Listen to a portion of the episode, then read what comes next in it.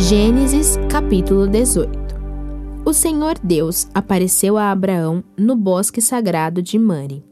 Era a hora mais quente do dia e Abraão estava sentado na entrada de sua barraca. Ele olhou para cima e viu três homens, de pé na sua frente.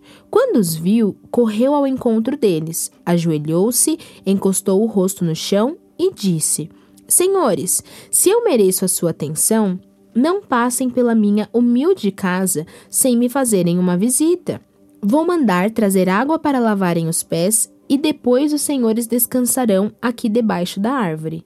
Também vou trazer um pouco de comida, e assim terão forças para continuar a viagem. Os senhores me honraram com a sua visita, portanto, deixe que eu o sirva. Eles responderam: Está bem, nós aceitamos. Abraão correu para dentro da barraca e disse a Sara: Depressa, pegue uns 10 quilos de farinha e faça pão. Em seguida, ele correu até onde estava o gado, escolheu um bom bezerro novo e o entregou a um dos empregados, que preparou para ser comido. Abraão pegou coalhada, leite e a carne preparada e pôs tudo diante dos visitantes. Ali, debaixo da árvore, ele mesmo serviu a comida e ficou olhando. Então eles perguntaram: Onde está Sara, a sua mulher? Está na barraca, respondeu Abraão. Um deles disse: No ano que vem eu virei visitá-lo outra vez, e nessa época Sara, a sua mulher, terá um filho. Sara estava atrás dele, na entrada da barraca, escutando a conversa. Abraão e Sara eram muito velhos e Sara já havia passado da idade de ter filhos. Por isso, riu por dentro e pensou assim: Como poderei ter prazer sexual agora que eu e o meu senhor estamos velhos? Então o Senhor perguntou a Abraão: Por que Sara riu? Por que disse que está velha demais para ter um filho? Será que para o Senhor há alguma coisa impossível? Pois, como eu disse, no ano que vem virei visitá-lo outra vez, e nessa época Sara terá um filho. Ao escutar isso, Sara ficou com medo e quis negar. Eu não estava rindo, disse ela, mas o Senhor respondeu: Não é verdade, você riu mesmo. Depois, os visitantes se levantaram e foram para um lugar de onde podiam ver a cidade de Sodoma, e Abraão os acompanhou para lhes mostrar o caminho. Aí o Senhor Deus disse a si mesmo: Não vou esconder de Abraão o que pretendo fazer. Os seus descendentes se tornarão uma nação grande e poderosa, e por meio dele eu abençoarei todas as nações da terra. Eu o escolhi para que ele mande que os seus filhos e os seus descendentes obedeçam aos meus ensinamentos e façam o que é correto e justo. Se eles obedecerem, farei por Abraão tudo o que prometi. Aí o Senhor disse a Abraão: Há terríveis acusações contra Sodoma e Gomorra, e o pecado dos seus moradores é muito grave. Preciso descer até lá para ver se as acusações que tenho ouvido são verdadeiras ou não. Então, dois dos visitantes saíram, indo na direção de Sodoma, porém Abraão ficou ali com Deus, o Senhor. Abraão chegou um pouco mais perto e perguntou: Será que vais destruir os bons junto com os maus? Talvez haja 50 pessoas direitas na cidade. Nesse caso, vais destruir a cidade? Será que não a perdoarias por amor aos 50 bons? Não é possível que mates os bons junto com os maus, como se todos tivessem cometido os mesmos pecados. Não faças isso. Tu és o juiz do mundo inteiro e por isso agirás com justiça. O Senhor Deus respondeu: Se achar cinquenta pessoas direitas em Sodoma, perdoarei a cidade inteira por causa delas. Abraão voltou a dizer: Perdoa o meu atrevimento de continuar falando contigo, pois tu és o Senhor e eu sou um simples mortal. Pode acontecer que haja apenas 45 pessoas direitas. Destruirás a cidade por causa dessa diferença de cinco? Deus respondeu: Se eu achar 45, não destruirei a cidade. Abraão continuou: E se houver somente quarenta bons? Por amor a essas quarenta, não destruirei a cidade? Deus respondeu. Abraão disse: Não fique zangado comigo, Senhor, por eu continuar a falar.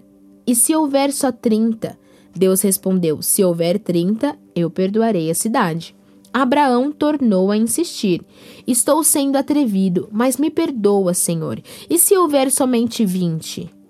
Por amor a esses vinte, não destruirei a cidade. Deus respondeu.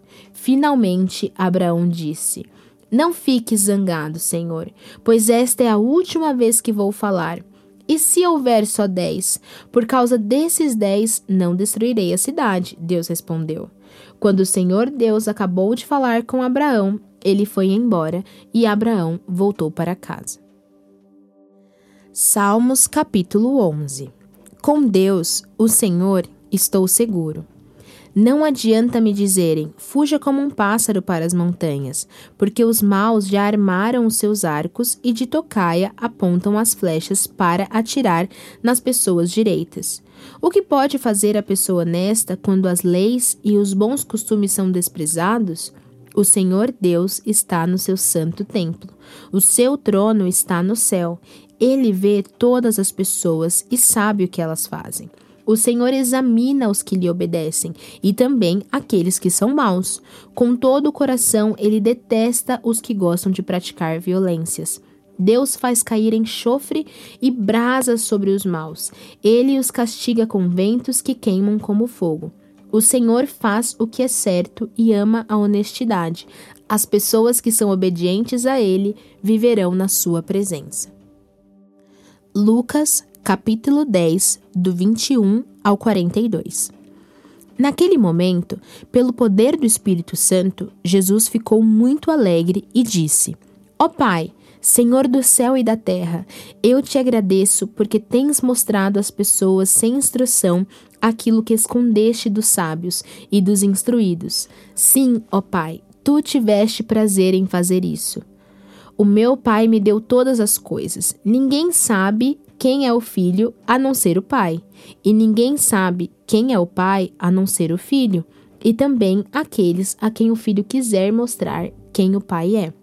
Então, Jesus virou-se para os discípulos e disse só para eles: Felizes são as pessoas que podem ver o que vocês estão vendo. Eu afirmo a vocês que muitos profetas e reis gostariam de ter visto o que vocês estão vendo, mas não puderam e gostariam de ter ouvido o que vocês estão ouvindo, mas não ouviram. O mestre da lei se levantou e, querendo encontrar alguma prova contra Jesus, perguntou: Mestre, o que devo fazer para conseguir a vida eterna? Jesus respondeu: O que é que as Escrituras Sagradas dizem a respeito disso? E como é que você entende o que elas dizem? O homem respondeu: Ame o Senhor, seu Deus, com todo o coração, com toda a alma, com todas as forças e com toda a mente, e ame o seu próximo como você ama a você mesmo.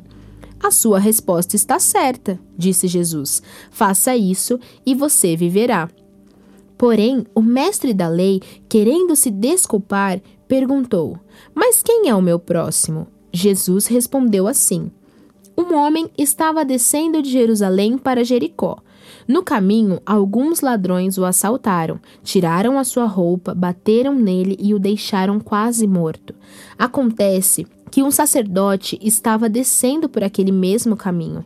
Quando viu o homem, tratou de passar pelo outro lado da estrada.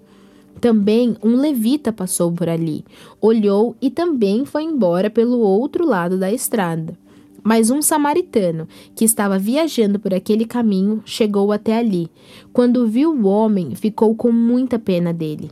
Então, Chegou perto dele, limpou seus ferimentos com azeite e vinho e em seguida os enfaixou. Depois disso, o samaritano colocou-o no seu próprio animal e o levou para uma pensão onde cuidou dele.